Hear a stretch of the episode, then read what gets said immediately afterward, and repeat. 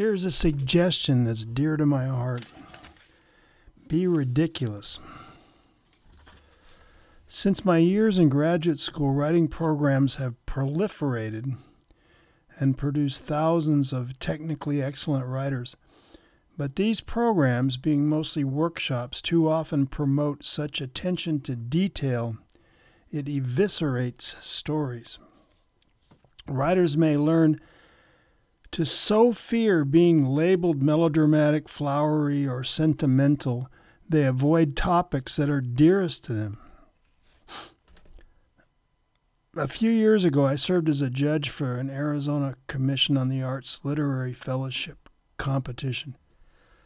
I read about a hundred stories and was both impressed and appalled because about 90 of the submissions were masterfully written in terms of language and style, but only three even began to move me, and I'm a pushover for stories.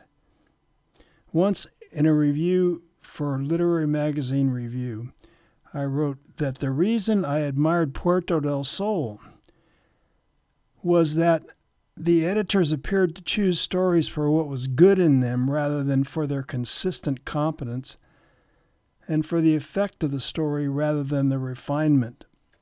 To the memorable authors, I believe, were willing to take risks. So, how do we allow ourselves to take such risks?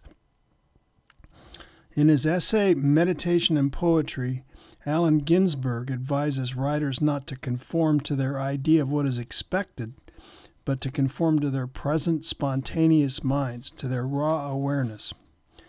He suggests that those who follow his advice will find they require deconditioning of rigidity before they can arrive at their own thought.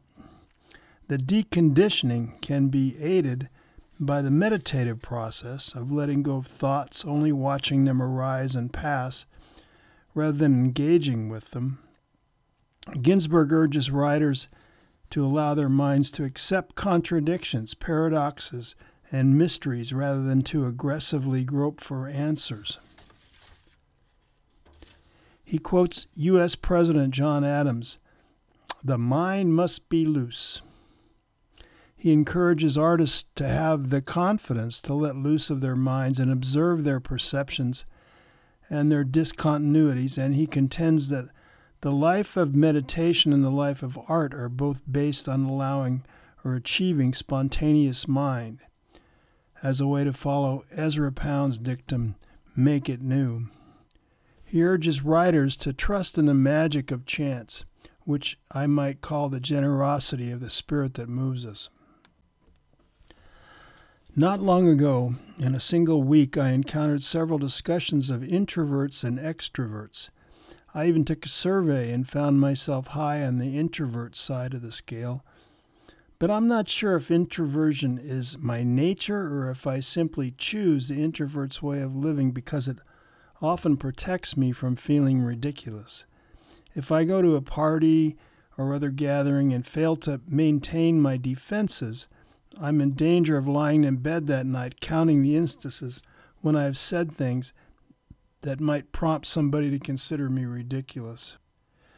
Since I'm a fanatic about the brothers Karamazov, I'll here offer advice Brother Alyosha gives when a friend asks, Karamazov, tell me, am I very ridiculous now?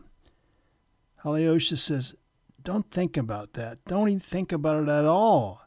And what does ridiculous mean? Isn't everyone constantly being or seeming ridiculous? Besides, nearly all clever people now are fearfully afraid of being ridiculous, and that makes them unhappy. Nowadays, the very children have begun to suffer from it. It's almost a form of insanity. The devil has taken the form of that vanity and entered a whole generation. It's simply the devil